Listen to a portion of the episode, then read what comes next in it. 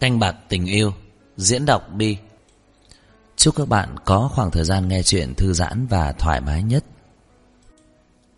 Tập 13 Ván bài chấm dứt, Mọi người đều rời khỏi. Dư y hoạt động lại hai chân bị cứng đờ một chút, Tiến lên thu dọn ly rượu, Đột nhiên nghe thấy.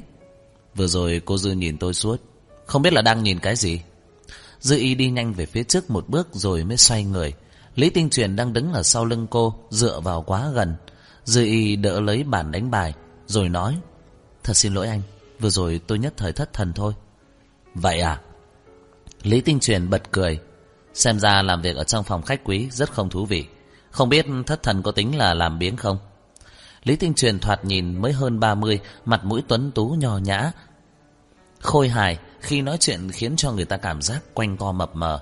Nhưng cách cư xử lại nho nhã lễ phép, Phụ nữ hẳn là rất thích đàn ông như vậy chỉ nói chuyện phiếm cũng có thể khiến cho người ta tim đập thình thịch.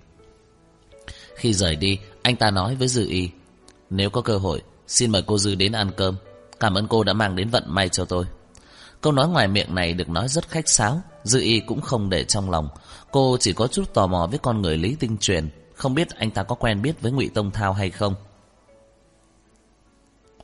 Cô vừa băn khoăn đi về quầy ba, đúng lúc cô nhìn thấy Ngô Văn Ngọc đang đứng ở trong quầy ba nói chuyện phiếm với người khác. Cô ta đắc ý liếc dư y một cái. Trong văn phòng, Có một mặt tường đều là kính. Tôi nhìn xuống dưới lầu thì thấy trái tim đập bùm bùm. Lần đầu tiên tôi phát hiện ra sòng bạc của chúng ta lại lớn như vậy.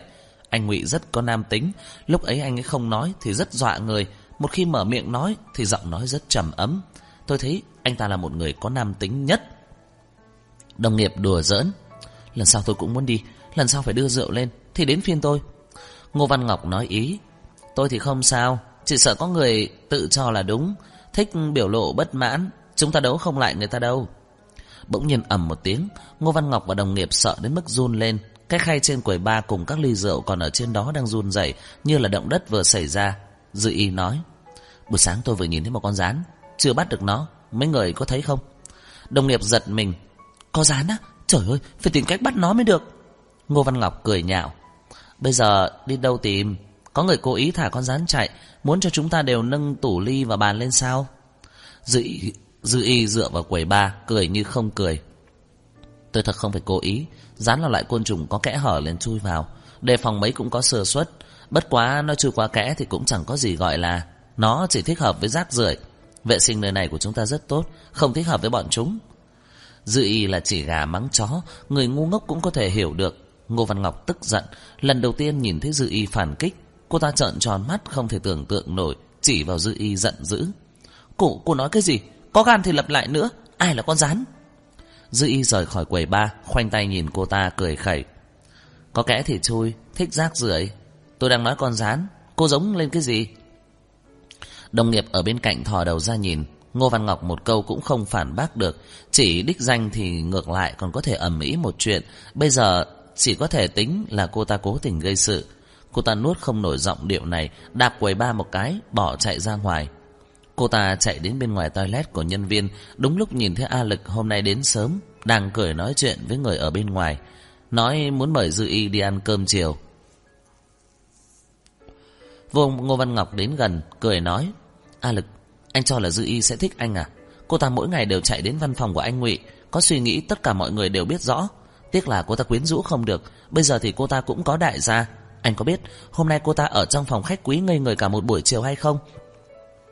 Mấy người xung quanh thấy thế, nhận ra không khí không bình thường. Cùng hô lên với A Lực một tiếng, rồi tất cả liền chạy đi. A Lực nhíu mày. Cô có ý gì? Ngô Văn Ngọc đáp. Tôi không có ý gì. Bất quá, anh cũng biết nhân viên phục vụ nhỏ nho như chúng tôi không được ra vào phòng khách quý. Cô ấy mới đến đó bao lâu, hôm nay có thể vào phòng khách quý à? Thủ đoạn của cô ấy rất cao, dã tâm cũng rất lớn. Cô ấy căn bản là khinh thường anh, cho tới nay đều đối với anh xa cách. Anh còn muốn mời cô ấy ăn cơm mà Không phải là tự rước lấy nhục sao? A Lực giận tái mặt, Nhưng không nghe lời của cô ta. Vẫn tính đúng giờ chạy đến quầy ba tìm Dư Y. Dư Y dĩ nhiên là cảm ơn rồi từ chối, giơ tay nhìn đồng hồ Rồi vội vàng tan ca. Đúng lúc có người đưa tới một bó hoa hồng. Dư Y ngại, bó hoa hồng 99 cành thật quá lớn. Mỗi lần tan ca cầm hoa đi ăn cơm với Ngụy Tâm Thao thì không tiện, bởi vậy mấy ngày nay Ngụy Tâm Thao cũng không tặng hoa nữa. Không ngờ hôm nay lại đưa tới, phía trên còn cắm một tấm thiệp. Đang bận Em tự đi ăn cơm đi. Lại chú ý thêm một câu. Người bạn Thụy Sĩ của em có thể ở trong ký túc xá của nhân viên.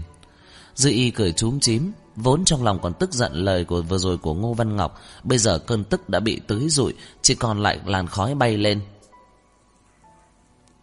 Làn khói ấy hun đến trong lòng cô ngứa ngáy. Cô làm như không thấy A Lực, Cầm lấy hoa liền rời đi. Bó hoa hồng kia rất tươi đẹp rực rỡ, Đúng 99 cành. Khi cầm lên phải hơi cố sức. Thế nhưng người đẹp hơn hoa đã biến thành sự thật, Dư y còn muốn rực rỡ hơn cả hoa hồng.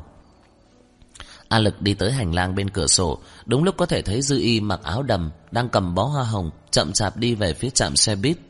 Ngô Văn Ngọc ở đằng sau dựa sát vào nói, Anh thấy chưa? Cô ta vốn là khinh anh. Cô ta tìm được đại gia từ lâu rồi. Mỗi ngày đều là một bó hoa như vậy. Anh có thể mua nổi không? Ngô Văn Ngọc nhẹ nhàng đặt lên bờ vai của anh, Hơi thở ấm áp Thả phả vào gót ót của anh ta. Mà em thì lại thích anh lâu như vậy. Cô ta ở gần thì anh liền không nhìn tới em. Cô ta luôn cười nhạo không biết Anh tự lượng sức mình. Em không đành lòng nói với anh, A lực, Cô ta không coi trọng anh. Cô ta chỉ biết leo lên giường của người khác. Ngô Văn Ngọc hôn cổ anh ta một cái. Đã thật lâu rồi anh không muốn em. Ngày mai em nghỉ ban ngày, Anh tan ca thì thẳng tới chỗ của em, Được không?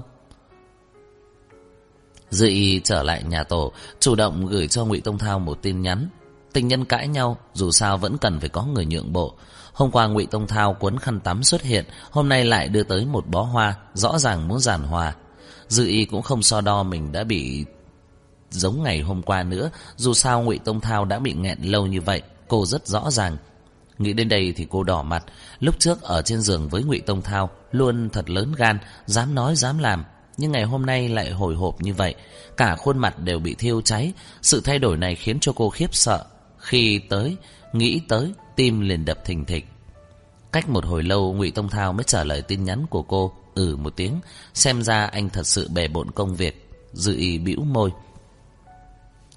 Khách không mời mà đến tối hôm qua về trễ hơn Dư Y một bước, đang nâng chén lên. Để tất tả mà ăn, giọng nói cũng không rõ ràng. Còn có hai ngày nữa là thi đấu. Bắt đầu đêm nay, lầu hai sẽ bị đổi thành sân thi đấu. Hôm nay tôi nhìn thấy anh Ngụy, vừa nhìn thấy anh ta tôi liền núp đi. Anh ta nhất định không phát hiện ra tôi.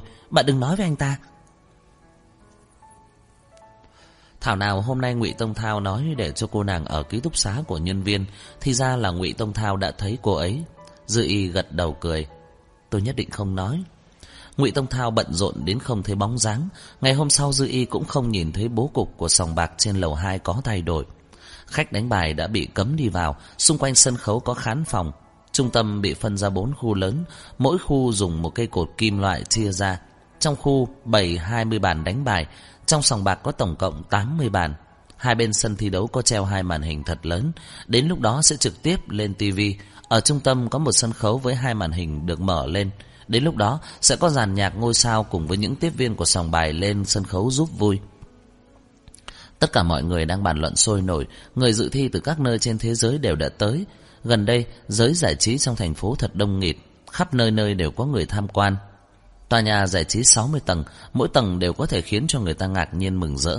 Ở nơi này có thể cung cấp tất cả nhu cầu ăn mặc ngủ nghỉ cùng với giải trí, khách thậm chí cũng không cần phải đi ra bên ngoài. Quản lý của quầy bar dặn đi dặn lại. Liên tục trong 3 tuần, thế giới giải trí tiếp đón đều là khách quý, phóng viên. Chúng ta sẽ tiến hành theo dõi đưa tin, không ai được sai lầm, mọi người phải nhớ kỹ. Dư y cũng bể bộn công việc, vẫn chưa có thể cùng ngụy Tông Thao gặp mặt. Cô cũng chẳng có lòng dạ nào mà hò hẹn, Mấy ngày nay cô bị quản lý sai khiến chạy lên chạy xuống, căn bản là chân còn không cả chạm đất. Hôm nay là đêm trước trận đấu, người trong sòng bạc càng nhiều, dự y bận rộn đến nỗi ngay cả ly nước tìm khắp cũng không có. Ngô Văn Ngọc cười nhạo, cô còn không kịp uống nước à? Cô ta chỉ tay vào điện thoại di động trước mặt, bên cạnh là một cái ly. Cái này không phải là của cô sao? Dư y lập tức lấy qua, rót một ly cà phê. Giải khát, Điện thoại cùng lúc vang lên. Ngô Văn Ngọc nghe điện thoại xong nói Lầu 50 có khách gọi rượu Bộ phận khách sạn thiếu người Cô đi mà đưa lên. Dự y nhíu mày Cô nghe điện thoại Cô đi đi. Ngô Văn Ngọc buông ống nghe xuống Ôi chao Loại chuyện đưa rượu này là cô dành nhất Miễn cho cô lại nói chui kẽ hở cái gì Tôi đem đi Dựa vào cái gì? Ngô Văn Ngọc nhất quyết không đi cũng không để cho đồng nghiệp bên cạnh đi giúp. Thời gian trôi qua từng giây, Dư Y không muốn nảy sinh những tranh cãi về phục vụ ở thế giới giải trí vào lúc quan trọng này, nên chỉ có thể bưng rượu đến thang máy. Trước khi rời đi còn nói một câu, Đúng rồi, hôm nay tôi nhìn thấy một con rán chui ra từ khe hở chạy đến đây đấy. Ngô Văn Ngọc giận đỏ mặt, vỗ mạnh lên quầy ba một cái. Cho đến khi Dư Y đi vào thang máy rồi thì cô ta mới cười lạnh, tiếp tục cúi đầu làm việc. Dự Y đến đờ lầu 58, sau khi tìm được phòng của khách thì bấm chuông cửa. Trong phòng có người dùng tiếng Anh hỏi, dự Y đáp lời. Dạ, rượu của ngài được đưa đến. Cửa mở, đối phương khó hiểu. Rượu? Ông ta nâng mắt nhìn Dư Y, ánh mắt không khỏi sáng ngời. Cô gái, chúng ta lại gặp mặt. Dư Y sửng sốt, lúc này mới nhận ra trước mặt là người khách ngoại quốc. Ngày hôm đó ông ta được Trần Nhã Ân đích thân tiếp đãi thăm sòng bạc. Có nói một câu, không ngờ là nhân viên phục vụ cũng xinh đẹp như vậy. Xem ra thân phận của ông ta rất đặc biệt, dĩ nhiên là do đích thân Trần Nhã Ân tiếp đãi. Dư Y cười nói, đúng vậy, thưa ngài, bây giờ rượu mới được đưa tới, làm lỡ thời gian của ngài thật vô cùng xin lỗi. Người khách cười cười, giữ cửa mở một tí để cho cô đi vào. Dư y vừa mới cầm ly đến bàn trà, đang muốn nói chuyện thì bỗng nhiên cái mông nóng lên.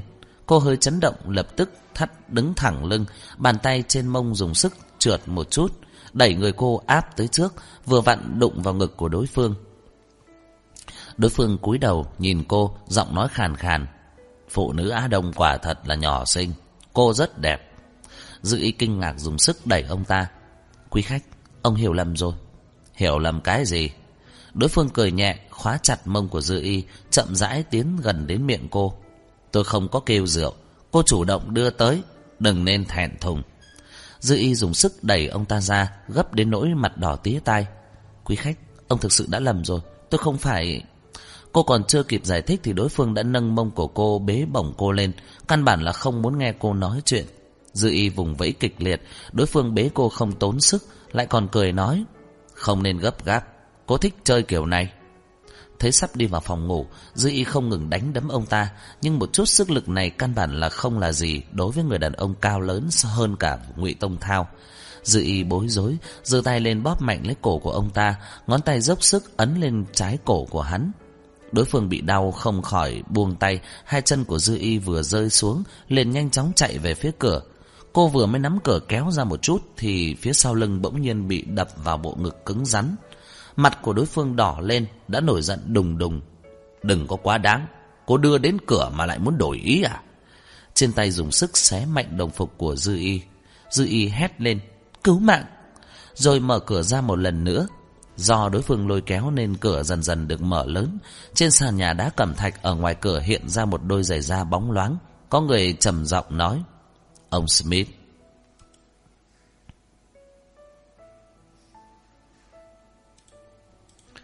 Chương 59 Có người ở ngoài cửa, Dư y mừng rỡ ở trong lòng, lại muốn kêu cứu, nhưng bị Smith bịt kín miệng, cửa lại bị đóng lại một lần. Khuôn ngực ở sau lưng đã dán sát vào cô không có kẽ hở. Cô muốn phản kháng, vừa cậy cái bàn tay ở trên miệng ra, vừa chụp lấy khuôn mặt của đối phương ở phía sau. Nhưng cô đột nhiên phát hiện hai tay mềm nhũn, ngay cả chân cũng không còn sức đứng thẳng. Smith nhận thấy cô nửa chống cự, nửa thuận theo thì cho là cô đã diễn trò xong, lập tức ôm cô đi về phía phòng ngủ, vuốt ve hai vai trần của cô mà khen. Làn da của cô thật là đẹp. Tiếng chuông cửa vang lên, thong thả mà có quy luật. Người ngoài cửa không nhanh không chậm. Ông Smith, có vấn đề cần thương lượng. Lúc đó, ở cuối hành lang của lầu 58, có một bóng dáng nhanh chóng rời đi.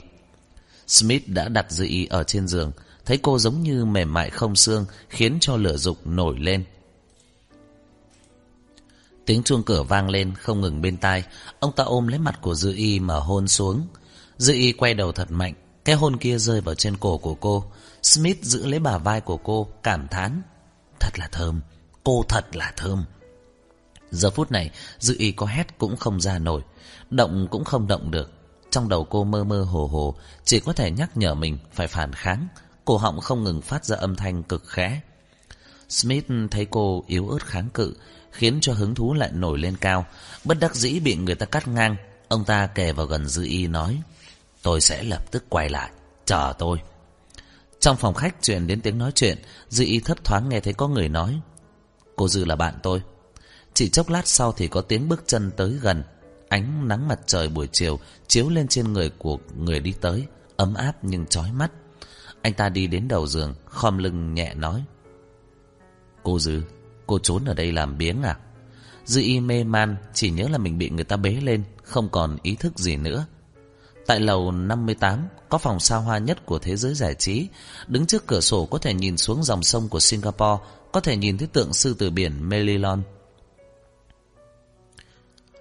Lý Tinh Truyền nhớ tới lần này trở về, mình còn chưa đi đến đảo Sentosa. Một khu resort nổi tiếng của Singapore, tượng sư tử biển Million ở Sentosa là cao nhất Singapore. Không biết đứng ở nơi đó thưởng thức phong cảnh tốt hơn hay đứng ở chỗ này tốt hơn. Anh ta xoay người, chậm rãi đi ra ban công. Dư y vẫn còn đang mê man ở trên giường. Đồng phục bị xé, ở bả vai lộ ra một nửa bên da, trơn nhẵn. Lý Tinh Truyền dựa vào đầu giường, nâng khuôn mặt của cô, nhìn đánh giá. Thấy lông mi của cô rất dài, anh ta thuận tay, gầy gầy một chút. Khuôn mặt này nhỏ nhắn rất xinh đẹp, nõn nà như mỡ đông, không có mùi vị của đồ trang điểm. Chỉ tô một chút son môi, sạch sẽ, nhẹ nhàng khoan khoái hơi thở phun ra lại rất ôn hòa mềm mại. Khi cô ngủ rất yên lặng, thoạt nhìn non non nớt nớt hơn nhiều so với thường ngày, không giống như người thường ở trong góc phòng khách quý kia. Cô mang dáng vẻ, cái vẻ mặt lạnh nhạt. Cô của lúc này đây lại khiến kẻ khác không đành lòng làm hại. Lý Tinh Truyền chậm rãi phủ lên cổ cô, bàn tay thuận thế đi xuống, đi qua đầu vai mượt mà của cô, rồi đến chỗ, chỗ xương quai xanh, nhẹ nhàng đẩy vạt áo, thăm dò vào trong ngực cô, mơn trớn một hồi, rồi cởi nút áo sơ mi. Đột nhiên cảm thấy ngực, ở dưới bàn tay phập phồng một chút, bên tai truyền đến một tiếng nói khe khẽ. Lý Tinh Truyền cười nhẹ, nâng cằm của cô lên, nhìn chăm chú một lát, lẩm bẩm. Làm sao đây? Thật là muốn cô bây giờ. Lúc đó ở lầu 4 của thế giới giải trí có một nữ tiếp viên muốn xông vào khu văn phòng. Cô nàng mặc bộ váy không vai màu xanh, váy ngắn chỉ vừa qua mông, trước ngực cuồn cuộn sóng dậy, còn chưa cả kịp hóa trang, lộ ra khuôn mặt gò má cao cao, mái tóc dài vàng óng như là một con búp bê. Nhưng hiện giờ, cô ta giống như là một thùng thuốc nổ, khi nhìn thấy Trần Nhã Ân thì ánh mắt sáng lên, cô ta la lớn một chút, sốt ruột đến nỗi nước miếng bay tứ tung. Tôi muốn tìm anh Ngụy, tôi muốn tìm anh Ngụy. Nhanh đi cứu Alisa. Tôi đã tìm thật nhiều người rồi Nhưng bọn họ đều không chịu. Trần Nhã Ân liếc mắt đánh giá cô ta một chút. Thấy cô ta hấp tấp Thì có chút mất kiên nhẫn. Alisa. Đối phương vội vàng khoa chân múa tay con mắt liếc tới liếc lui Cố gắng suy nghĩ cả nửa ngày Mới nói ra được hai chữ cực kỳ sứt sẹo. Vu y. Ban đầu Trần Nhã Ân khó hiểu, Lại nghe cô ta nói hai lần Thì chân mày của Trần Nhã Ân khẽ nhúc nhích, Liếc mắt nhìn khu văn phòng ở xa xa một cái, Hỏi cô ta, Đã xảy ra chuyện gì? Cô theo tôi vào văn phòng, Chậm rãi nói lại cho tôi. Nói xong, liền giữ lấy cánh tay của cô ta. Cô ta dùng sức dẫy Trần Nhã Ân, Gấp đến độ muốn dơ chân lên. Thầm nghĩ, đi tìm ngụy Tông Thao Vốn không nghĩ là lãng phí thêm thời gian. Phía sau đột nhiên có một người đàn ông nói làm sao vậy? Nơi này không thể tùy tiện đi lên. Cô ngoảnh mạnh đầu, quay về phía người đàn ông đó, ôm lấy cánh tay của đối phương hô lên. Cứu, vô y, cô ấy bị người ta bắt đi. Bộ ngực bất giác cọ vào cánh tay của đối phương, cô ta cũng không có phát hiện. Đối phương thẹn đỏ mặt, muốn rút cánh tay ra. Cũng không có cẩn thận phân tích lời nói của cô ta. Trần Nhã Ân ở bên cạnh còn đang nói. A Thành, mang cô ta đến văn phòng của tôi. Lỗ tai của A Thành dần dần đỏ lên, chỉ cảm thấy người phụ nữ ở trước mặt này dựa vào càng ngày càng gần. Hơn nửa ngày, anh ta mới rốt cục nghe rõ. Dư y, nhanh đi cứu Dư y, cô ấy là người phụ nữ của anh Ngụy. A Thành cả kinh, Ngụy Tông Thao đang ở trong văn phòng làm việc, tay áo sơ mi cuộn lên, đang đứng trước cửa sổ xem tài liệu trong tay. A Thành xông vào cửa, Trần Nhã Ân ở đằng sau gấp gáp gọi tên. Ngụy Tông Thao nhíu mày nhìn về phía cửa văn phòng. A Thành nói: Tổng giám đốc Ngụy, Mã Đế Na nói cô Dư bị người ta bắt đi. Dừng một chút, anh ta lại giải thích. Là là cô ấy, là Mã Đế Na, là người bạn ở nước ngoài của cô Dư. Mã Đế Na đã gấp đến muốn khóc, giờ phút này nhìn thấy Ngụy Tông Thao thì cô ta òa lên một tiếng, hồ to. Cô ấy ở lầu 58, nhanh lên, đã hơn một tiếng rồi. Cặp mắt của Ngụy Tông Thao căng thẳng, lập tức ném tài liệu ở trong tay. Mã Đê Na khóc đến không ra hơi, rốt cuộc tìm được vị cứu tinh, cô ta cảm thấy chân của mình mềm nhũn. Giữa trưa hôm nay cô đến đây thay quần áo xong còn chưa kịp trang điểm, thấy thời gian còn sớm, nhất thời nghịch ngợm, nghĩ là chuồn đi dạo một chút. Cô mặc trên người bộ quần áo dài, chạy lên vài tầng, ngoảnh lại thì đã thấy lên rất cao. Thẳng đến tầng 58, bỗng nhiên nghe thấy có người kêu cứu mạng. Cô nhận ra giọng nói của Dư Y thì cảm thấy vốn muốn xông lên để có cứu người, nhưng thấy có một người đàn ông cũng đi vào. Cô lập tức chấn tĩnh, không thể không đầu không đuôi mà vọt vào, nhất định phải đi tìm người cứu viện. Mã Đế Na nhanh chóng tìm được nhân viên công tác, có thể sẽ dẫn người đến rất nhanh. Nhưng đối phương vừa nghe nói là tầng 58, phòng của ông Smith thì lập tức nhăn mặt xua tay. Mã Đế Na khó hiểu, lại tiếp tục tìm mấy người nữa, thậm chí còn tại chạy tới song bài tìm đồng nghiệp. Chạy tới quầy ba kêu người tới giúp đỡ, nhưng mà mọi người nghe nói là lầu 58 thì cũng không có vui lòng đáp ứng, thậm chí còn có một nhân viên ở quầy ba châm chọc khiêu khích. Đưa rượu tới trên giường, cô cũng đừng có đi quấy rối cô ta, phá hoại kế hoạch của cô ta, cô nhìn xem. Mã Đena sốt ruột, cũng không lo là mình cũng có thể bị thiệt thòi hay không, xoay người chạy lên tầng 58. Nhưng trước đó, tiếng cô cãi nhau quá lớn, nhân viên bộ phận khách sạn lập tức chặn cô lại. Lầu 58 vốn cấm người tạp nham đi vào, cô không có cơ hội đi vào nữa. Mã Đê Na đã gấp như kiến bò trên chảo nóng, lúc này mới nhớ đến Ngụy Tông Thao, kết quả là chạy đến lầu 4, còn chưa thấy cửa của khu văn phòng đã lập tức bị người ta chặn lại. Mã Đê Na muốn khóc, lắp bắp, đã hơn, hơn một tiếng đồng hồ rồi. Đã biết rằng trước hết cô nên tiến vào, cô rất ích kỷ, tại sao lại có thể không lo cho bạn bè mà chỉ lo cho bản thân mình?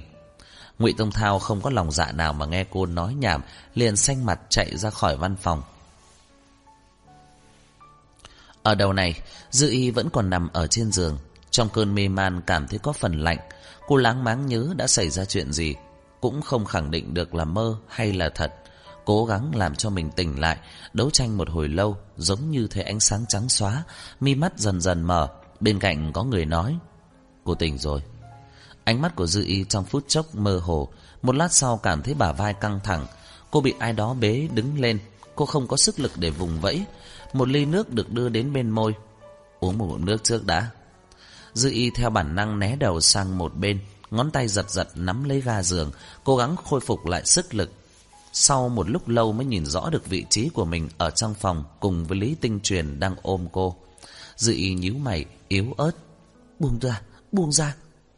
Lý Tinh Truyền cười nói Tôi nghĩ đến câu đầu tiên khi cô tỉnh Lại phải nói là cảm ơn chứ Uống ngụm nước đi Tôi sẽ buông cô ra dị y rốt cuộc nghĩ tới Cô bị người đàn ông ngoại quốc kia ôm vào phòng Sau đó thì bị Lý Tinh Truyền xuất hiện Lúc này cô mới phát hiện vạt áo trước ngực hơi lộ ra một chút Nút áo bị cởi ra vài cái Cô vội vàng che lại Nói cảm ơn Rồi đẩy Lý Tinh Truyền ra Muốn xuống giường Lý Tinh Truyền kiên nhẫn Uống nước đi. Dư y bị ly nước kề ở môi, chưa kịp phản ứng thì bị Lý Tinh Truyền đổ vào. Nước tràn thấm lạnh cổ họng, cô lập tức cảm thấy mình tỉnh táo một chút. Chờ cô uống xong thì mới phát hiện Lý Tinh Truyền vẫn còn ôm cô, nhìn cô cười. Vốn muốn mời cô ăn cơm, xem ra lần này cô phải mời tôi ăn cơm, cảm tạ ơn cứu mạng rồi. Giờ khắc này, Ngụy Tông Thao đã sắp đến lầu 58. Trần Nhã Ân vừa gọi điện thoại khuyên nhủ Ngụy Tông Thao anh đừng làm việc kích động. Ai mà biết người phụ nữ kia có nhìn lầm hay không? Tôi đã kêu A Thành qua chỗ phòng theo dõi. Ngụy Tông Thao nhìn thang máy chậm chậm đi lên Ước gì có thể đập vỡ cửa thang máy. Trần Nhã Ân liền nói tiếp Thật sự có thể là hiểu lầm thôi với biệt hiệu bên ngoài của ông Smith, Cho dù có người kêu cứu mạng, Cũng có thể là tình. Một từ thú cuối cùng cô ta còn chưa nói xong, Chỉ thấy cái nhìn giận dữ của Ngụy Tông Thao truyền đến. Trong lòng của Trần Nhã Ân run lên, Ngón tay bất giác cứng đờ, Không dám nói thêm một lời. Cửa thang máy rút cục mở ra, Ngụy Tông Thao bước nhanh ra ngoài. Di động của Trần Nhã Ân vang lên. Cô ta vội vội vàng vàng đi theo sau Ngụy Tông Thao, Tiếp điện thoại. Nghe xong vài câu thì lập tức hô lên. A Tông, không phải Smith Ở phòng của Lý Tinh Truyền. Khi tiếng gõ cửa vang lên Lý Tinh Truyền đỡ Dư Y đứng lên nhíu mày. Cô căn bản là đứng không vững Không bằng nằm xuống một lát đi. Vừa rồi dư y cậy mạnh đứng lên Hai chân vừa chạm đất liền mềm nhũn ra. Giờ phút này toàn bộ trọng lượng đều đặt ở trên người của Lý Tinh Truyền. Cô không muốn ở lâu trong này Thầm nghĩ lập tức đi tìm ngụy Tông Thao. Cho nên không muốn đợi một chút nữa, Liền nói, Tôi đi vài bước là sẽ tốt mà. Lý Tình Truyền bất đắc dĩ, Đành ôm cô chậm rãi đi về phía cửa, Rũ mắt nhìn thấy bên mặt của cô có chút đăm chiêu.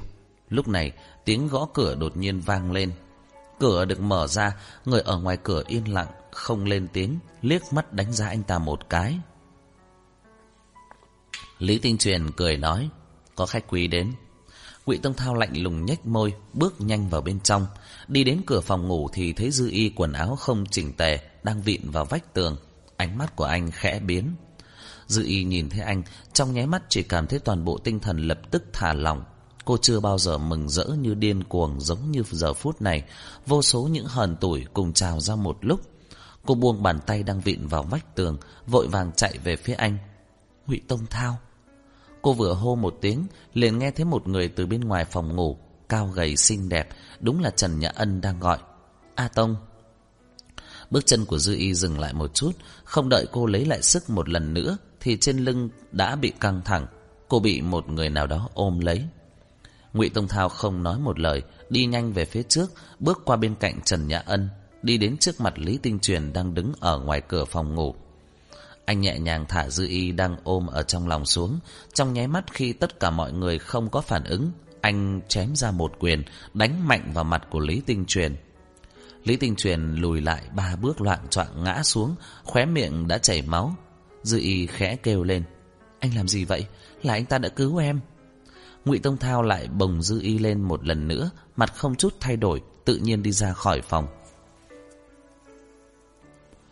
Trên tầng 60 giống như là một mê cung, công trình kiến trúc của thế giới giải trí cực lớn.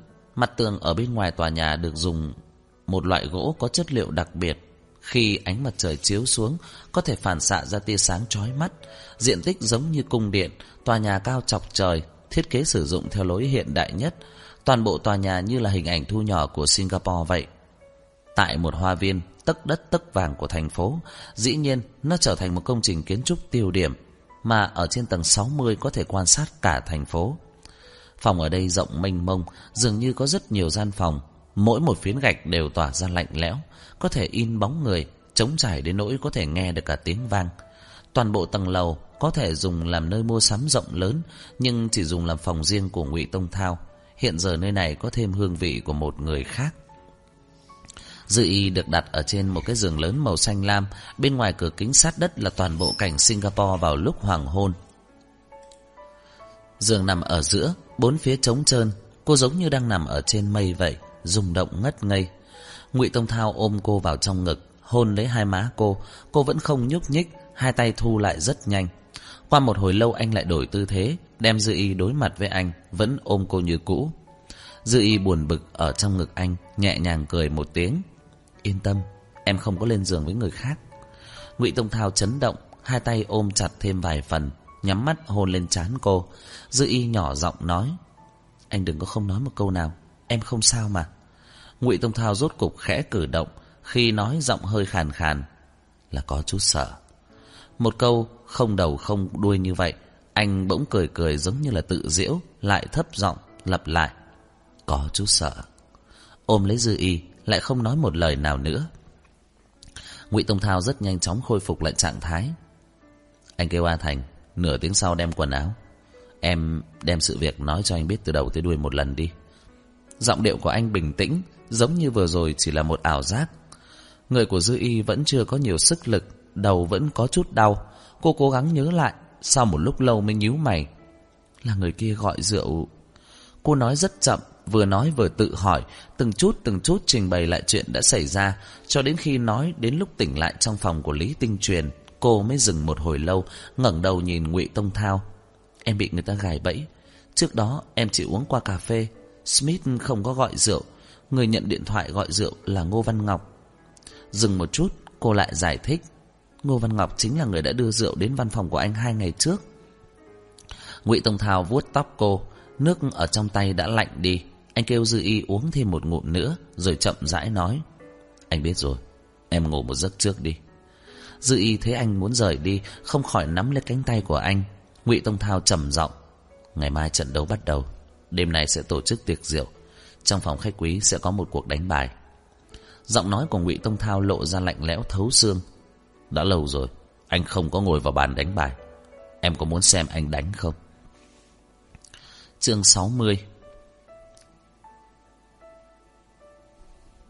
6 giờ rưỡi tối Buổi tiệc long trọng rốt cuộc bắt đầu Tất cả khách khứa ở trong phòng tiệc đều là những nhân vật nổi tiếng của mọi giới. Tất cả mọi người đang thảo luận giải quán quân của trận đấu lần này sẽ thuộc về ai. Giải quán quân của mấy năm trước đều là một người bình thường không có tiếng tăm gì. Đại hội vua bài liên tiếp vài năm đều có vẻ nhàm chán, nhưng năm nay lại rất đáng để xem. Một đầu khác của đại sảnh tiệc rượu có một cánh cửa đang đóng chặt. Bên trong cánh cửa, ở chính giữa bày một bàn đánh bài xanh biếc. Trên bàn đánh bài có những chồng thẻ đánh bài cao cao, tám người khách đánh bài đang ngồi xung quanh chơi bài xì tố. Ông Smith cầm lấy tay của một nữ tiếp viên xinh đẹp ở bên cạnh hôn một cái cười nói. Em nói xem, ván bài này ai có thể thắng? Nữ tiếp viên dĩ nhiên, ông Smith nhất định có thể thắng. Quả nhiên đêm nay vận may của Smith cực tốt, tâm tình của ông ta cũng tốt, ngay cả trợ lý lâm ở đối diện cũng không cam lòng. Xem ra tôi cũng nên tìm một người đẹp tiếp tôi thôi.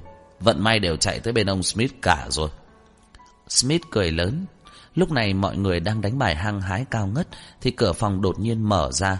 Mọi người không khỏi hướng ánh mắt về phía cửa, thấy một người đàn ông đang đi vào.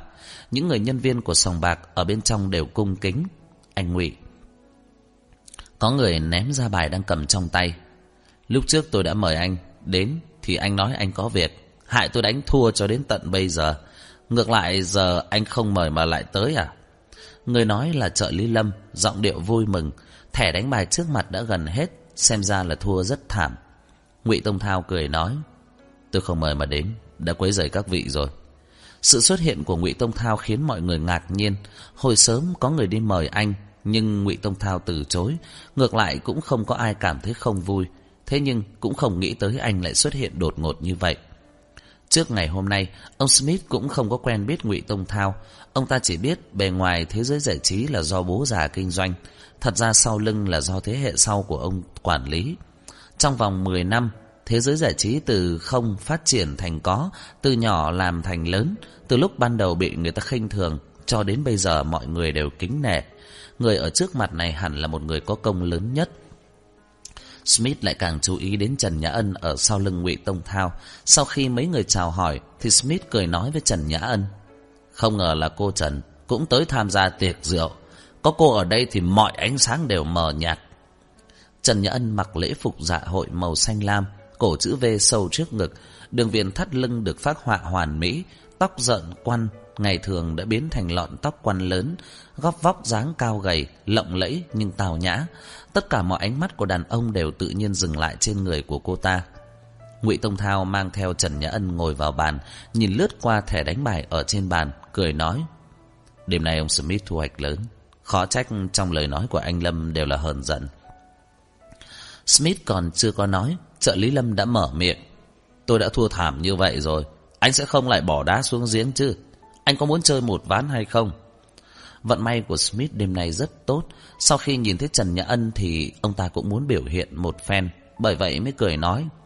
Không bằng anh Ngụy cũng đến chơi vài ván đi. Chúng tôi chỉ là thuận tiện chơi, chứ không có đánh quá lớn. Mọi người vốn nghĩ là Ngụy Tông Thao sẽ từ chối. Ai ngờ anh lại nói. Tuy rằng tôi mở sòng bạc, nhưng tôi đã nhiều năm không có ngồi vào bàn đánh bài. Tôi chỉ sợ là không còn quen tay. Anh cười cười, nhưng thật ra tôi rất muốn đánh một lần, Chỉ sợ làm mất hứng thú của mọi người thôi. Nếu anh đã nói ra miệng, Thì mọi người dĩ nhiên là sẵn lòng tiếp. Ván bài lại bắt đầu. Ba ván trôi qua, Tất cả mọi người phát cáu. Người thắng lớn trước sau đều là Smith. Bọn họ đã thua rất thảm hại. Ngay cả sắc mặt của trợ lý Lâm cũng không đẹp lắm, Xòe tay, không muốn chơi nữa. Smith hoàn toàn không ngờ rằng vận may của mình hôm nay lại tốt như vậy. Ông ta thua ít thắng nhiều. Lúc mới gia nhập đánh bài, Ngụy Tông Thao luôn luôn không tố hoặc là trực tiếp úp bài. Chỉ chốc lát sau liền thua rất nhiều. Smith thắng tới tay rất nhẹ nhàng, hết sức vui mừng. Dục vọng của ông ta khó mà thu lại. không muốn chấm dứt dễ dàng, lập tức nói. Không bằng, anh ngụy chơi với một mình tôi vài ván. Ngụy Tông Thao cong môi, cung kính không bằng tuân lệnh. Ở trong phòng yên tĩnh không một tiếng động, Smith và Ngụy Tông Thao ngồi ở hai đầu bàn. Người chia bài xòe một bộ bài rất nhanh thành hình vòng cung, rút ở hai đầu lá bài ra mỗi bên một lá bài tẩy. Sau đó chia cho mỗi bên một lá bài ngửa và cũng làm như vậy với bên kia. Bên trái là ca cơ, bên phải là năm cơ. Smith cười nói, ngại quá, tôi tố trước. Bài xì tố tổng cộng có 5 lá, bài tẩy là lá bài chưa lật, sẽ được công bố sau cùng. Tổng cộng có 4 cơ hội để tố. Lớn nhất trong bài này là thùng phá sảnh, tức là 5 lá bài liên tiếp cùng một chất. Đêm nay vận may của Smith quả thật là rất tốt. Vòng thứ nhất liền được một bộ đồ cù lũ, ba con gì? hai con ca. Ngụy Tông Thao chỉ có thùng, toàn bộ thẻ đánh bài ở trên bàn đều thuộc về Smith. Đánh bài nó giống như đua xe, trong cuộc đua chỉ biết càng lái càng nhanh, càng lái càng kích thích, vĩnh viễn đều không hiểu phải phanh lại. Các loại không khí này chính xác là cảm giác kích thích sẽ khiến cho người ta lưu chuyển thật nhanh đầu óc. Cái cổ của Smith dần dần đỏ lên, cảm giác kích thích khiến cho ông ta không thể dừng tay. Ông ta càng tố càng lớn, cuối cùng là toàn bộ thẻ bài trong một lần. Mấy người đứng ngoài bàn quan sát đều bàn luận, không thể tin tay của ông ta lại may mắn như vậy. Smith cười lớn. Đây là lần thứ hai tôi đến thế giới giải trí của các người. Lần đầu là tới 4 năm năm trước. Ông Lão Ngụy nói với tôi, ông ta không ham hiểu đánh bài. Cho đến bây giờ cũng không ngồi vào bàn bài với ai. Anh Ngụy, đêm nay tôi thắng thật nhiều, không bằng là dừng lại ở đây. Ngụy Tông Thao liền nói, đêm nay vận may của ông Smith rất tốt, không bằng chúng ta chơi một ván cuối cùng, chơi lớn một chút. Có lẽ tôi vốn có thể vớt một chút vốn liếng về. Smith nhướng mày, đêm nay ông ta rất hào hứng, và lại những thẻ đánh bài ở trên bàn vốn là tiền có được bất ngờ, cho dù thua hết cũng không là gì. Do đó ông ta lập tức gật đầu. Người chia bài chia xong 4 lá bài, lần này Ngụy Tông Thao bắt được 9 cơ, Smith bắt được 8 bích, Ngụy Tông Thao tố 2 triệu Mỹ Kim. Mọi người hơi ngạc nhiên sửng sốt, Smith dừng lại trong chốc lát, gọi nhân viên tùy tùng đi đổi thẻ đánh bài. Giây lát sau cũng tố theo 2 triệu Mỹ Kim. Lá bài thứ ba, Ngụy Tông Thao có ca chuồn, Smith có quy rô, lại là Ngụy Tông Thao tố tiếp 6 triệu Mỹ Kim. Lần này Smith nhíu mày một chút cười nói Anh Ngụy phải đặt cược lớn như vậy sao? Ván bài hôm nay bất quá chỉ là giúp vui, ai cũng không nghĩ là Ngụy Tông Thao nghiêm túc. Smith do dự một lát lại nghe Ngụy Tông Thao cười nói Dường như là hơi lớn một chút, không thì thôi bỏ ván này đi. Tuy rằng Ngụy Tông Thao khách sáo nói bỏ, nhưng làm sao có thể liền tùy tiện bỏ ván bài. Smith hoặc là tiếp tục hoặc là phải úp bài tổn thất 2 triệu. Mất tiền là chuyện nhỏ nhưng mặt mũi không thể mất. Ông ta lại nhìn vào mặt lá bài trong tay bọn họ. Cũng chẳng có phân biệt được cao thấp. Ai thua ai thắng còn chưa biết. Smith lập tức nói. Tôi theo. Lá bài thứ tư, Smith bắt được di chuồn. Ngụy Tông Thao bắt được 10 cơ. Smith cười nói. 2 triệu Mỹ Kim. Ngón tay của Ngụy Tông Thao khẽ nhịp. Theo. Nhân viên của sòng bạc vừa đẩy đống thẻ bài đi thì Ngụy Tông Thao lại thòng thêm một câu. Tố thêm 6 triệu Mỹ Kim. Càng đánh càng lớn, Smith nhíu mày. Ông ta nhận ra có một chút gì đó không đúng, nhưng ông ta vẫn quan sát mặt bài. Còn có một lá bài chưa lật, ông ta sẽ thắng được không ít. Suy nghĩ một chút, ông ta quyết định tố theo. Lá bài cuối cùng mở ra, mặt bài rõ ràng, Ngụy Tông Thao bắt được Di Bích, Smith bắt được 9 Bích. Smith biết được lá bài tẩy của mình. Ông ta nâng mắt liếc nhìn lá bài tẩy của Ngụy Tông Thao một cái, lại nhìn anh ta một chút, đúng lúc nhìn thấy đầu chân mày của anh ta líu nhíu. Sau khi Ngụy Tông Thao suy nghĩ một hồi lâu mới nói, show hand. Anh muốn toàn bộ thẻ bài 10 triệu Mỹ Kim còn lại. Mọi người ồ lên, lần này đánh cược thật sự lớn, họ nhìn không chớp mắt, ngay cả nhịp tim cũng không thể khống chế. Hiện giờ, Ngụy Tông Thao có 4 lá bài, K, G, 19. Smith cũng có 4 lá bài, Q, K, 98. Bài của hai bên không phải sảnh thì không được. Smith lại chậm rãi dở lên lá bài tẩy của mình, nhìn thoáng qua, chân mày nhíu chặt. Ông ta đã không còn thẻ đánh bài nữa, làm sao mà tố theo. Ngụy Tông Thao khẽ nhịp bàn bài, sau một lúc mới nói. Lần này ông Smith tới vội vàng, không có chuẩn bị nhiều tiền. Không bằng như vậy tôi tố thêm hai bất động sản ở nước Pháp. Tổng giá trị khoảng chừng 20 triệu Mỹ Kim. Mọi người ở đây có thể làm chứng. Tùy theo ý ngài, ngài Smith. Anh ăn to nói lớn, một lần đánh cược liền cược 50 triệu Mỹ Kim, lấy gia sản ra chơi, chẳng phân biệt nặng nhẹ, thậm chí còn nói tùy theo ý đối thủ như vậy, đầy đủ tính chất sỉ nhục. Smith giận tái mặt, ông ta nhìn Ngụy Tông Thao đang nhằm vào ông ta, nhưng ông ta hoàn toàn không biết nguyên do. Lá bài tẩy trong tay ông ta là 10 rô, là một bài sảnh. Chỉ cần lá bài tẩy của Ngụy Tông Thao không phải là quy, ông sẽ chắc thắng. Ông ta nhớ lúc Ngụy Tông Thao bắt được lá bài thứ năm thì mày nhíu lại, không biết anh phản ứng vô thức hay là làm cho ông ta xem. Ông ta luôn tự hỏi điểm này, bởi vậy do dự không thôi. Ngụy Tông Thao tố toàn bộ thẻ bài, còn tố thêm hai chục triệu Mỹ Kim là bởi vì anh nhất định thắng hay là vì anh cố gắng làm ra bộ chắc thắng. Thật sự khiến cho đối phương khiếp đảm, nếu như úp bài mà nhận thua thì thắng lợi trên bàn đã có tới 16 triệu Mỹ Kim. Smith càng ngày càng không thể xác định đến tột cùng là theo hay không theo. Ông ta trầm tư suy nghĩ thì cửa phòng đánh bài đột nhiên chậm rãi mở ra. Bên trong phòng đánh bài yên tĩnh, mọi người vẫn luôn im hơi lặng tiếng. Bởi vậy bọn họ nghe tiếng vang thì ánh mắt đều không khỏi chuyển ra hướng cửa. Dưới ngọn đèn thủy tinh, ánh sáng rực rỡ như sao, cửa lớn chậm rãi mở. Người tới mặc một bộ đầm màu trắng lấp lánh, hai chân thon dài trắng nõn, váy dài đến nửa đùi, ôm chặt lên mông. Eo áo được thâu lại rất nhỏ, hai bên vai cho đến phía mép ngực đều là van mỏng trong suốt. Da thịt như ẩn như hiện, từ ngực cho tới vai đều được trang trí bằng kim cương. Dưới ánh đèn đã phản chiếu ra những ánh sáng lóa mắt, miệng cô vảnh lên, hai má hồng hồng, tóc dài uốn quăn thả một bên ngực, hơi lay động theo bước chân của cô. Giày cao gót dưới chân phát ra tiết tấu nhịp nhàng, vừa nhẹ nhàng vừa khoan thai. Một giọng nói kéo mọi người quay lại hiện tại. Sao trễ vậy? Ngụy Tông Thao ngồi tại chỗ, nghiêng đầu nhìn về phía cửa lớn, cặp mắt khẽ nhúc nhích không rõ ý tứ. Dư y chậm rãi đến gần, cười khẽ. Không quá trễ, ván bài còn chưa chấm dứt mà. Anh tiếp tục đi. Cô đi tới bên cạnh Ngụy Tông Thao. Ngụy Tông Thao thuận thế nắm lấy tay cô hôn một cái, nhìn về phía Smith đang ngẩn ra. Ông Smith, tới phiên ông. Smith nhìn chằm chằm Dư Y, khiếp sợ đến trợn mắt há mồm, chưa thể phản ứng được ngay trước Mí mắt của ông ta giật giật, đánh giá Dư Y từ đầu tới chân. Người phụ nữ này đã thay đổi một thân quần áo lại có thể xinh đẹp như vậy. Ông ta rốt cuộc hiểu được vì sao Ngụy Tông Thao lại muốn nhắm vào ông ta, thì ra là như vậy. Smith cắn chặt răng, một lúc lâu sau mới lấy lại tinh thần. Ông ta không dám mạo hiểm đánh cược, nhưng trước đó Ngụy Tông Thao đã để cho ông ta tùy ý. Nếu ông ta không theo, úp bài bỏ cuộc thì ông ta sẽ thành một trò cười. Nếu ông ta thật sự tùy ý nhún nhường, nhưng ở trên sòng bài thì ông ta cũng chẳng còn mặt mũi gì nữa, vẫn là trò cười. Nếu ông ta tố theo như vậy, thì nếu thua sẽ thua 50 triệu Mỹ Kim, khoản tiền này tuyệt đối không phải là nhỏ. Hai tay của Smith nắm lại, màng tang chậm rãi đổ mồ hôi. Ông ta nhìn lướt qua mọi người đứng quan sát bên ngoài, tất cả đang nhìn ông ta chờ đợi quyết định. Mà Ngụy Tông Thao ở đối diện, giờ phút này đang mang vẻ mặt thoải mái, lại còn nắm tay người phụ nữ kia. Smith cười. Được, tôi đây tố theo 30 triệu Mỹ Kim. Hơn nữa, tôi thêm một tòa nhà lớn ở Mỹ. Các vị có thể làm chứng.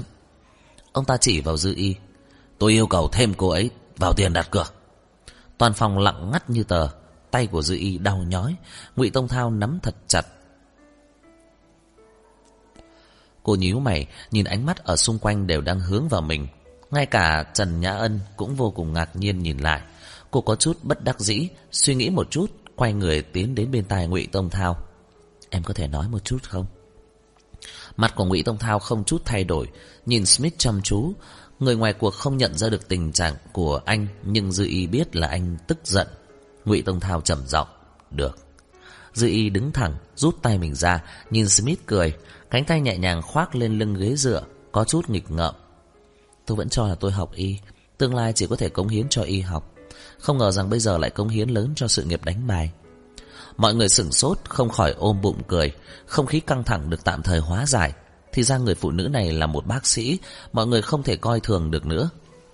ngụy tông thao hơi cong cong môi không thể nhận ra lại muốn nắm lấy tay của cô vừa đụng tới thì bị cô lặng lẽ đánh ra dư ý đứng thẳng không nhanh không chậm nói thì ra là ông smith thích chơi trò xưa lúc trước bố già đã kể với tôi ngày xưa đánh bài thích cá cược chân tay có đôi khi còn có thể cầm súng có một viên đạn hai người thay nhau nhắm vào màng tang của mình. Loại này cá cược tính mạng. Cô dừng một chút. À là bố già, chính là ông lão ngụy. Thì ra cô ta cũng quen biết ông lão ngụy. Mọi người không khỏi nhìn vào luật thật nghiêm chỉnh. Dư y làm ra bộ dáng buồn rầu, mày hơi nhíu lại, nhưng khóe miệng còn hơi vảnh lên. Khuôn mặt này rất là vui mắt, bất luận là biểu cảm gì đều tốt đẹp cả. Phù hợp nhất hẳn là làm nũng tin rằng người đàn ông nào cũng đều vui lòng chiều theo cô nhưng cô không có làm nũng, chân mày thả lỏng cô nói, nếu như ông smith thích chơi trò xưa, thì đương nhiên là phải chiều theo ông nhưng mà lấy tôi so với tòa nhà thì tôi cảm thấy người và vật không có đồng giá trị. Tôi không có giá bằng ông Smith. Ông Smith tùy tiện ký một chữ lên giá trị ngàn triệu. Tôi chỉ so được với một cánh tay của ông Smith thôi dáng vẻ của cô thật biến nhác, giọng nói nhẹ nhàng bay bổng truyền tới trong tai của mọi người, nhưng làm cho người ta sởn tóc gáy. Cho nên, không cần tòa nhà gì cả, chỉ cần một cánh tay của ông là được. Ông có đánh cược không? Tất cả mọi người ngẩn ngơ tại chỗ, vô cùng ngạc nhiên, đánh giá người phụ nữ này một lần nữa. Mặt của Smith đỏ lên, hung hăng nhìn chừng chừng dư y, nắm tay thiếu chút nữa muốn bóp nát. Ông ta đã nghĩ không có khả năng là ngụy Tông Thao sẽ đồng ý cược người phụ nữ của mình trước mặt công chúng. Không ngờ rằng cuối cùng người phụ nữ này mở miệng. Ông ta nghĩ rằng người phụ nữ của ngụy Tông Thao chỉ là một nhân viên bán hàng ở tầng chót nhất. Không ngờ rằng cô ta lại là một bác sĩ, thậm chí còn quen biết cả bố già. Hơi lạnh của máy điều hòa dường như không có tác dụng Sau lưng ông ta đều chi chít mồ hôi Hiện giờ ông ta thật sự đâm lao phải theo lao Đã không còn khả năng thu lại lời nói của mình nếu không Thì khi ông ta đi ra khỏi phòng đánh bài Ông ta cũng chẳng thể sống yên trong giới kinh doanh Cũng không nghĩ là Dư y đột nhiên bật cười Tôi biết vừa rồi ông Smith nói giỡn Tôi cũng không biết lớn nhỏ rồi Hy vọng ông Smith không để ý Cô liếc mắt nhìn nhân viên phụ trách đánh thẻ bài nói Ông Smith cũng tố theo 30 triệu Mỹ Kim. Mọi người thở phào nhẹ nhõm, chỉ có Smith vẫn còn căng thẳng toàn thân. Tay cầm bài không tự chủ được run lên. Không đợi ông ta mở miệng, ngụy Tông Thao đối diện đã nâng tay nói. Chờ một chút. Vừa rồi ông Smith còn tố thêm một tòa nhà ở Mỹ. Không biết trị giá bao nhiêu. Tôi cũng tố đồng giá trị như vậy. Xin mời các vị làm chứng. Anh cong môi ra hiệu cho Smith. Ông Smith, có thể mở lá bài tẩy được chưa? Bên trong phòng bài, Tất cả hô hấp đều ngưng lại, mọi ánh mắt đều nhìn chằm chằm vào lá bài trong tay của hai người. Bọn họ hoàn toàn quên mục đích ban đầu là giúp vui. Cũng quên luôn bữa tiệc ăn uống linh đình ở bên ngoài. Chỉ muốn chờ đợi kết quả của ván bài này, còn mạo hiểm kích thích hơn so với kết quả của đại hội vua bài. Hai lá bài tẩy lặng lặng nằm trên bàn rốt cuộc bị người ta cầm lên. Tốc độ chậm chậm kéo dài, hé ra là 10 rô, là sảnh. Ông Smith cầm bài, chán đầy mồ hôi. Đầu bên kia ngụy Tông Thao có vẻ không chút để ý, vắt chân dựa lưng vào ghế ngồi nói. Nhất nhất, em tới đây. Kết quả ván bài này vô cùng lớn để cho người phụ nữ này công bố.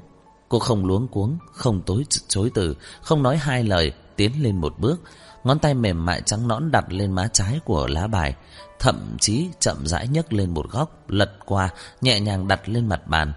Người đàn ông này từng bước một dẫn dắt đối thủ cá cược, khiến cho đối phương không còn đường lui. Thắng bại đã quá rõ ràng khi anh đưa tay lên nói. Chờ một chút. Nhưng mọi người vẫn cứ mong đợi tận mắt chứng kiến. Quả nhiên hé ra là con quy. Con quy cơ này quyết định ván bài vô cùng lớn. Ngụy Tông Thao thắng 46 triệu Mỹ Kim cộng thêm một tòa nhà lớn ở nước Mỹ. Một ván bài nho nhỏ giúp vui làm rung động lòng người. Smith chết lặng ngồi trên ghế, tay chân tê liệt, không đứng dậy nổi. Không khí trong phòng bài thay đổi, không còn thích hợp để chơi bài. Mấy người thổn thức một hồi đều rời khỏi phòng đánh bài, ngây người trong tiếng nhạc tào nhã của bữa tiệc một lúc lâu, nhưng vẫn không thể hoàn toàn khôi phục được lại bình thường. Ngụy Tông Thao ngồi lại phòng bài, trầm giọng ra lệnh cho người rời đi cuối cùng khóa cửa. Đám người vừa rời đi, anh lập tức ôm Dư Y đến bên bàn bài. Dư Y hét lên một tiếng, vội vàng quàng cổ của anh, không đợi cô kịp phản ứng thì ngực liền truyền đến một luồng khí nóng bỏng. Ngụy Tông Thao đang gặm cắn cách loàn van mỏng, giọng nghèn nghẹn nói: Ai cho em mặc loại quần áo này. Dư y cọ cọ cười nói Là Mã Đế Na chọn cho em Có đẹp không? Ngụy Tông Thao ôm chặt eo cô Chậm rãi ngẩng đầu Hôn lên cổ cô nói Lại là người phụ nữ đó. Dư y rên rỉ đẩy đầu của anh ra. Ngụy Tông Thao cắn cô Em có biết vừa rồi thắng bao nhiêu hay không? Em biết mà. Dư y không đẩy đầu của anh ra, cúi đầu la lên. Đau. Bàn tay của Ngụy Tông Thao đã tiến vào giữa hai chân cô. Có một nửa là em thắng cho anh. Có biết hay không? Vậy anh phải chia cho em sao? Có muốn không? Muốn. Ngụy Tông Thao kéo xuống dây áo sau lưng cô, Bàn tay tiến vào trong đồ lót. Thiếu chút nữa là xé rách cái váy. Dư y khẽ kêu lên, Trước ngực trần trụi, Làn váy bị Ngụy Tông Thao đẩy đến mông. Ngụy Tông Thao ôm chặt cô Vậy anh lập tức cho em. Một tay nắm lấy bầu ngực, Một tay ôm lấy vai cô, Hít thở ngày càng dồn dập. Dư ý khẩn trương lan da trở nên hồng hồng, Lỗ tai nóng lên. Cô muốn Ngụy Tông Thao đổi điểm, Nhưng Ngụy Tông Thao đã khống chế, Không chịu nổi. Chỉ trong chốc lát là đã thúc vào, Mặc kệ đang ở trong phòng đánh bài. Dư ý cả kinh, Lại muốn đẩy anh ra. Ngụy Tông Thao cắn răng, cúi đầu trấn an. Cho đến khi dỗ dành cô xong Thì anh mới oán giận nói, Em trốn ở dưới bàn làm việc, Sau này anh sẽ đặt em Lên trên bàn nhiều lần. Đèn thủy tinh ở trên đầu rất chói mắt, Bên ngoài cửa vẫn là cảnh tiệc tùng tưng bừng, Nhưng phòng đánh bài trống trơn chỉ còn hai người bọn họ. Tiếng thở dốc càng ngày càng vang, Trên mặt bàn đánh bài xanh biếc, Làn da của Dư Y hiện lên màu hồng nhạt. Cô không dám hét ra tiếng, Chỉ có thể cố cắn môi Ngụy Tông Thao lại còn muốn hôn cô, Khiến cho cô ngay cả hít thở cũng khó khăn vậy. Tính xâm lược của anh quá mạnh mẽ, Cả bàn đánh bài lay động. Anh ghé vào bên tai Dư Y nói ra những lời hung ác, Giống như là muốn lột da cô. Anh nói được thì làm được, Sức lực càng ngày càng mạnh. Dư Y luôn đẩy anh ra, Ngay cả chùm tia sáng trong tầm mắt cũng đang lắc lư. Cô che miệng lại, hét chói tai, Hai chân bị căng không thể khống chế được. Ngụy Tông Thao ngăn hai bàn tay cô Hôn xuống. Trong lúc ý thức của Dư Y dần dần rời đi Thì ngoài cửa đột nhiên chuyển đến giọng nói A Tông, anh ở đâu? Trần Nhã An động cánh cửa Sau khi đẩy đẩy một chút Lại hỏi lại A Tông?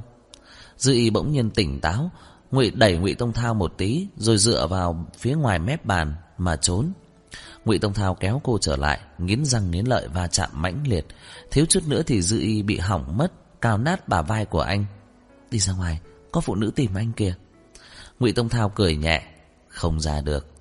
Anh ôm lấy Dư Y, chậm rãi đi về tường phía đông của phòng bài, nơi có một bức tranh.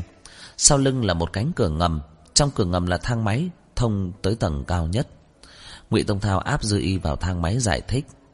Khách dùng thang máy chỉ cần tới lầu 59 Mỗi phía đông của tầng lầu Có một thang máy riêng Không ai có thể đi Dư y đứng không vững Chỉ có thể ôm lấy cổ của anh Đến tầng 60 thì cô bị ngụy Tông Thao ôm vào phòng ngủ Lại càng không có sức lực mở miệng Cô rốt cuộc biết được chỗ có hại của giận dỗi. Giờ phút này cô tuyệt đối đang nằm vào thế yếu, mà ngụy Tông Thao thì đã biến thành người điên. Dư y thật muốn khóc, vài lần đều thiếu chút nữa là muốn tắt thở. Trong phòng ngay cả đèn cũng không bật Nhưng bức màn thì chưa đóng Thành phố Singapore vào ban đêm chiếu sáng cả căn phòng Cô có thể thấy hai mắt của Ngụy Tông Thao đỏ ngầu. Cô không chịu nổi Rốt cuộc trốn tránh. Cô bị té xuống dưới giường Sàn nhà lạnh như băng Nhưng lại nhanh chóng ấm lên.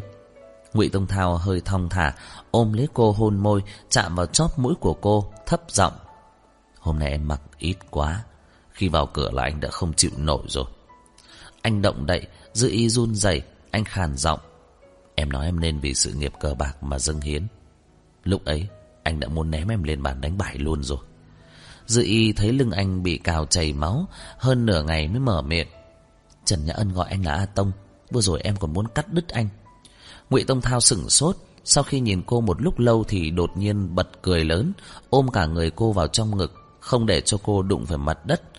Liên tục hôn cô nói, đứng bên cạnh anh Anh sẽ luôn cho em tiền thắng cược Anh mạnh mẽ thúc vào Dư y lại khẽ kêu lên chỉ cần em từ nay về sau đứng bên cạnh anh, Thì cái gì anh cũng cho em.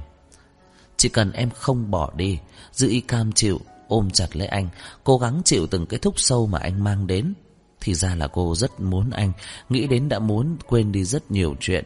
Cô yêu mỗi một lời ngon tiếng ngọt của người đàn ông này, Bởi vì anh vừa độc tài vừa tàn nhẫn, Vừa tự cao tự đại. Lời nói thật lòng Mà anh nói ra sẽ rất rung động. Dư y thức dậy, Ánh mặt trời chói mắt, Chắc là giữa trưa. Cô không động đậy, Ngụy Tông Thao vẫn đang ghé vào sau lưng cô. Thường thường hay hôn cô một chút. Bàn tay ôm lấy ngực của cô không chịu buông, Không muốn rời đi. Giọng của Dư y khàn khàn uể oải. Mã Đê Na nhất định là đang tìm em khắp nơi rồi, Anh dậy nhanh lên. Ngụy Tông Thao hôn bả vai của cô. Không. Dư y nhắm mắt nghỉ ngơi một hồi, Trong ngực ấm áp, Cô cũng không muốn rời đi. Không biết qua bao lâu cô mở to mắt nói Ngụy Tông Thao Smith bây giờ thế nào rồi Trước tiên đừng đụng đến ông ta Ngụy Tông Thao ôm lấy Dư Y dưới ánh mặt trời, thân hình loang lổ vết hồng. Anh cong môi lên, mò lấy túi mua sắm trên mặt đất, lấy ra một bộ quần áo. Mặc nó vào, còn có một Ngô Văn Ngọc nữa. Chương 61 cái váy tối qua bị xé nát, Dư Y nhớ rõ ràng khi vào thang máy thì váy còn mặc trên người. Tại sao lại bị hủy như thế này? Cô ấn tượng rất mơ hồ. Lúc thay quần áo cô thuận miệng hỏi. Ngụy Tông Thao im lặng một lát rồi đáp. Lần sau sẽ biểu diễn lại. Dự y liếc con mắt. Sau khi thay váy Cô chạy vào toilet. Chạy đến trước mặt ngụy Tông Thao Ôm lấy anh Nhón chân hôn anh một cái. Ngụy Tông Thao nâng cổ Khiến nụ hôn này trở nên sâu hơn. Buổi chiều ngày hôm qua Dự y ngủ đến mơ mơ màng màng. Khi tỉnh dậy thì phát hiện tay chân của mình rốt cuộc Hồi phục lại sức lực. Mã Đê Na và A Thành vẫn chờ ở bên ngoài phòng ngủ. Dự y thay váy, Trải đầu một chút, liền rời đi. Vẫn không có thời gian quan sát tầng 60 thần bí. Lúc này, cô ra khỏi phòng ngủ, Phát hiện mình không rõ phương hướng. Cô không biết lối đi trước mặt được coi là hành lang hay đại sảnh. Cô nhìn không thấy ranh giới. Ngụy Tông Thao dắt tay cô dẫn cô đi về phía thang máy. Diện tích của chỗ này Cũng không có lớn như em tưởng tượng đâu. Bên kia có hồ bơi trong nhà, Một nửa diện tích là mở cửa sổ trên mái nhà. Đầu thượng của tầng này có một vườn treo, Phía tây và bắc Có hai thang máy có thể đi xuống tất cả các lầu. Những người khác không thể lên được tầng 60 Sư y tò mò, Tại sao nơi này không làm phòng khách sạn? Làm nhà hàng ngắm cảnh cũng tốt mà, Bên ngoài rất đẹp. Ờ Tốt nhất thì đương nhiên là phải để dành cho mình chứ. Thì ra nơi này là nơi tốt nhất Cho nên anh đem toàn bộ tầng lầu làm của riêng Như dư y líu lưỡi Không nói lên lời Sòng bạc tầng dưới cùng có một phòng khách.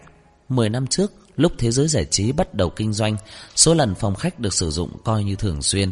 Cho đến khi nền móng của thế giới giải trí càng ngày càng vững thì phòng khách bị bỏ quên.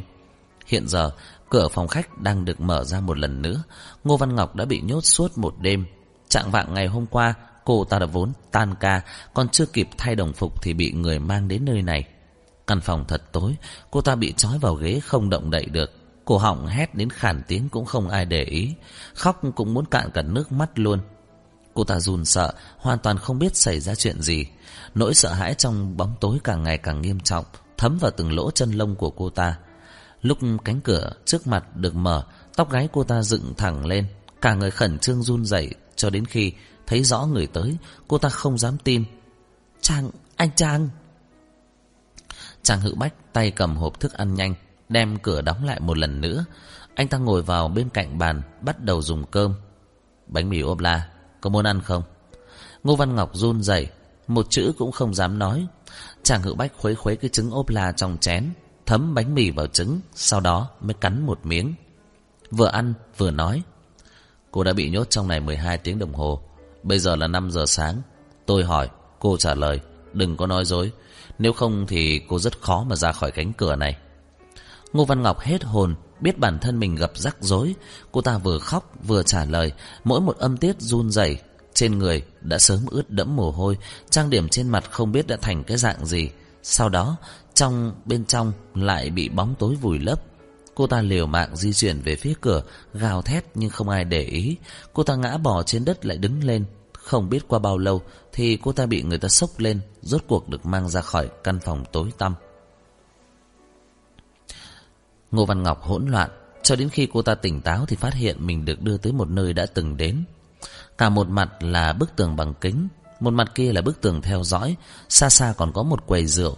Ngày hôm đó cô ta nhận được điện thoại ngụy Tông Thao kêu cô ta thông báo Chu Dư Y đi đưa rượu Cô ta tự quyết định bưng rượu đến văn phòng Vốn là cô muốn đem chai rượu để lên quầy rượu Ai ngờ lập tức bị ngụy Tông Thao lạnh giọng quát kêu ngừng lại Cô ta ngay cả nhìn cũng không dám Ngày đó chợt nghe ngụy Tông Thao tuôn ra một chữ cút Cô ta run rẩy một chút Lập tức bỏ chạy Thề không bao giờ đưa rượu đến Nhưng chỉ vài ngày ngắn ngủi Cô ta lại tới nơi này một lần nữa ngụy Tông Thao đang đứng trước bức tường kính nhìn xuống dưới lầu.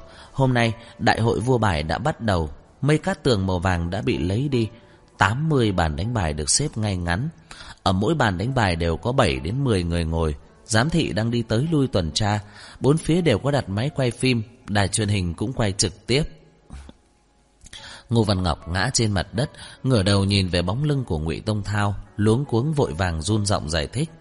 Anh Ngụy, anh Ngụy, tôi tôi thật sự không biết mà. Cô ta khóc sướt mướt. Ngày hôm qua quẩy ba bể bộn nhiều việc, điện thoại là do tôi nghe, tôi kêu Dư Y đưa rượu, thật sự không ngờ xảy ra chuyện như vậy. Tôi tôi nghĩ là Dư Y tự nguyện, nên tôi cũng sợ đắc tội với ông Smith vậy. Giọng nói của cô ta hoàn toàn thần khẩn thiết, vừa nước mắt vừa nước mũi tèm nhèm, chống trên mặt đất mà không ngừng kêu oan. Điện thoại là từ bộ phận khách sạn gọi tới Tôi không biết vì sao bọn họ muốn lừa người ta Tôi tôi cái gì cũng không biết mà Ngô Văn Ngọc cho rằng Gặp chuyện không may Có lẽ Dư Y báo cảnh sát Hay là ông Smith tới khiếu nại cho nên cô ta mới bị giam giữ một đêm vậy Cô ta nghĩ rất rõ ràng Chỉ cần cô ta khăng khăng Chắc chắn việc này không quan hệ với mình Thì sẽ không có chuyện gì Đang định tiếp tục Bỗng nhiên nhìn thấy ngụy Tông Thao xoay người lại tự nguyện. Giọng nói trầm thấp nặng nề, trùng hợp với khuất ánh sáng, thấy không rõ vẻ mặt của anh. Ngô Văn Ngọc sừng sốt, lập tức phản ứng, nhanh chóng gật đầu. Đúng đúng, Mã Đê Na có tìm tới, nhưng mà tôi nghĩ là cô ấy tự nguyện. Ngày thường quan hệ nam nữ của cô ấy tương đối lung tung. Tôi biết lần này tôi sai rồi, bất luận như thế nào thì tôi cũng phải đi thông báo cho quản lý. Tôi sai rồi anh Ngụy, tôi thật sự là không cố ý mà. Những lời này của cô ta còn chưa nói xong, Bỗng nhiên phía sau đi tới một người phụ nữ Mặc một cái váy ghe váy hoa dài tới mắt cá chân Mái tóc vừa dài vừa đen Rũ xuống ở sau lưng Đi tới trước mặt ngụy Tông Thao ngụy Tông Thao vuốt vuốt tóc cô. Rửa mặt, Sao lại lâu như vậy? Vâng Cô ta nói, Cơm trưa hơi có nhiều dầu mỡ. Ngô Văn Ngọc ngạc nhiên sợ hãi, Nhìn về phía bóng dáng kia. Cánh tay đang trống trên mặt đất run rẩy dữ dội, Cô ta nghe thấy ngụy Tông Thao trầm giọng. Ngày hôm qua, em không có ăn gì cả. Vừa rồi quả thật là không nên ăn nhiều dầu mỡ. Anh đã kêu nhà bếp nấu cháo, Để cho em ăn một chút. Anh nói xong lại liếc sang Ngô Văn Ngọc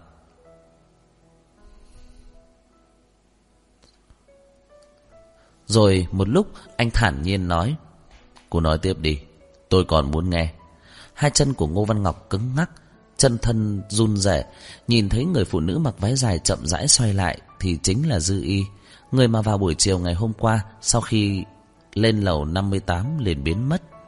Người cô ta mềm nhũn, đột nhiên tê liệt ngã xuống. Cái ly Dư Y để ở quầy ba, tìm không thấy đâu, cà phê trong nháy mắt, không có vấn đề gì. Ngụy Tông Thao đã phái Trang Hữu Bách điều tra, chứng tỏ là thuốc đã biến mất. Ngô Văn Ngọc thật sự đã nhận được điện thoại của phòng khách sạn nếu điện thoại là từ tổng tài gọi tới Thì còn có ghi âm để tra Đáng tiếc là điện thoại từ phòng khách sạn gọi tới Chẳng những không có ghi âm, Ngay cả người gọi điện thoại cũng không có thấy mặt. Ngụy Tông Thao ngồi xuống sofa, Thấy Dư Y ăn cháo thơm ngào ngạt. Anh cong môi, Không nhanh không chậm. Tôi không có tính kiên nhẫn. Tốt nhất là cô khai rõ ra. Ngô Văn Ngọc vừa ăn năn vừa oán hận, siết chặt nắm tay cố gắng mạnh mẽ chống đỡ. Giờ phút này, cô ta đã sớm lệ rơi đầy mặt. Đôi mắt ngấn lệ mờ mịt nhìn về phía Dư Y.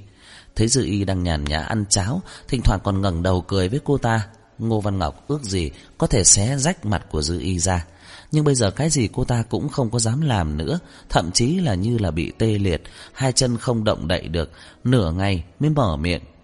Tôi, ngày hôm qua Tôi thật sự nhận được điện thoại của phòng khách sạn. Thật là ông Smith muốn rượu mà. Chẳng qua là cú điện thoại kia đã gọi trước đó vài phút. Vào lúc Dư Y đang tìm nước ở khắp nơi Sau khi cô ta cúp điện thoại Tâm tư khẽ động lấy thuốc bột đã được chuẩn bị sẵn từ lâu, vẩy một chút vào trong ly nước, sau đó mới nhắc nhở Dư Y. Lúc Dư Y uống cà phê thì đúng lúc một cú điện thoại khác gọi tới. Sau khi cúp điện thoại thì cô ta kêu Dư Y đi đưa rượu. Ngụy Tông Thao gật đầu, không tỏ thái độ gì, đột nhiên hỏi. Từ đâu mà cô biết ông Smith? Ngô Văn Ngọc run trầm cầm cập nhớ lại. Vài ngày trước tôi đưa rượu đến sòng bài, nghe được nghe được ông Smith đang nói chuyện phiếm với khách. Ngụy Tông Thao nhớn mày, ngay cả Dư Y cũng bỏ chén xuống, lặng lặng nhìn Ngô Văn Ngọc. Hết tập 13. Xin chào và hẹn gặp lại. Để ủng hộ kênh, quý vị có thể để lại bình luận cũng như chia sẻ hoặc có thể ủng hộ tài chính trực tiếp về các địa chỉ đã được ghi ở phần mô tả.